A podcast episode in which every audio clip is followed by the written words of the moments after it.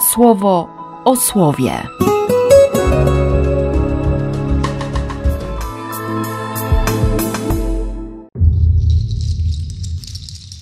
7 kwietnia, czwartek.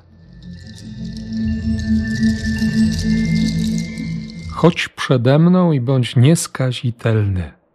I takie jest moje przymierze. Będziesz ojcem mnóstwa narodów. Delikatne korekty. Mijają już przecież 24 lata od wyjścia Brama e, z Haranu. 24 lata wędrowania w posłuszeństwie słowu Lech Lecha. I przychodzi moment przymierza, które będzie polegało na cierpieniu i obietnicy, a właściwie na obietnicy obecności w każdym cierpieniu. Dosłownie za moment Bóg powie o obrzezaniu.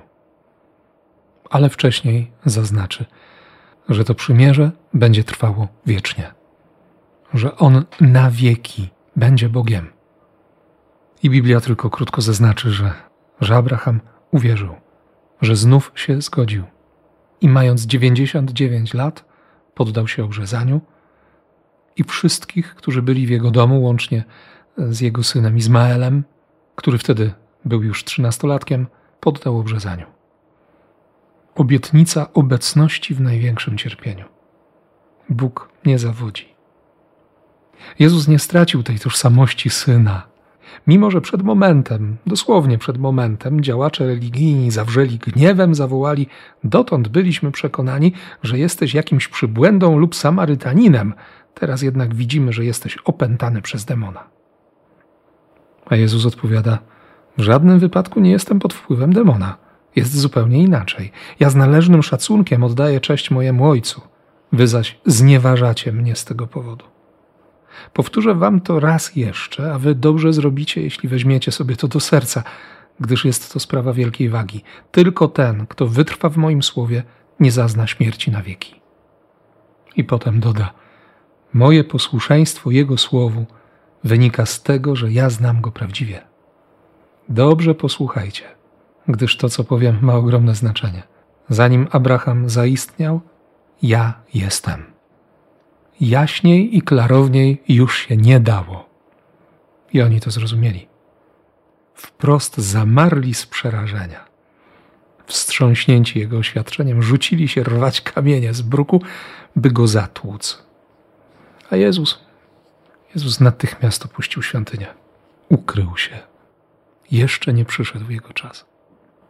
Tak sobie chodzę dzisiaj z tym słowem i myślę, jak reaguje na te wszystkie Boże objawienia, to znaczy na słowo, nie na jakieś tam wizje i, i cokolwiek się teraz e, pojawia w świecie.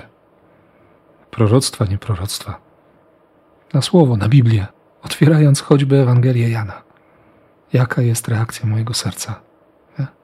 Gdzie jest moje nawrócenie? Jak wygląda moje nawracanie się? Jak to ktoś ładnie napisał chyba Marcin Jakimowicz.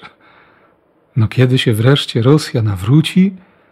A jego rozmówca zapytał go, a ty? Nawróciłeś się już?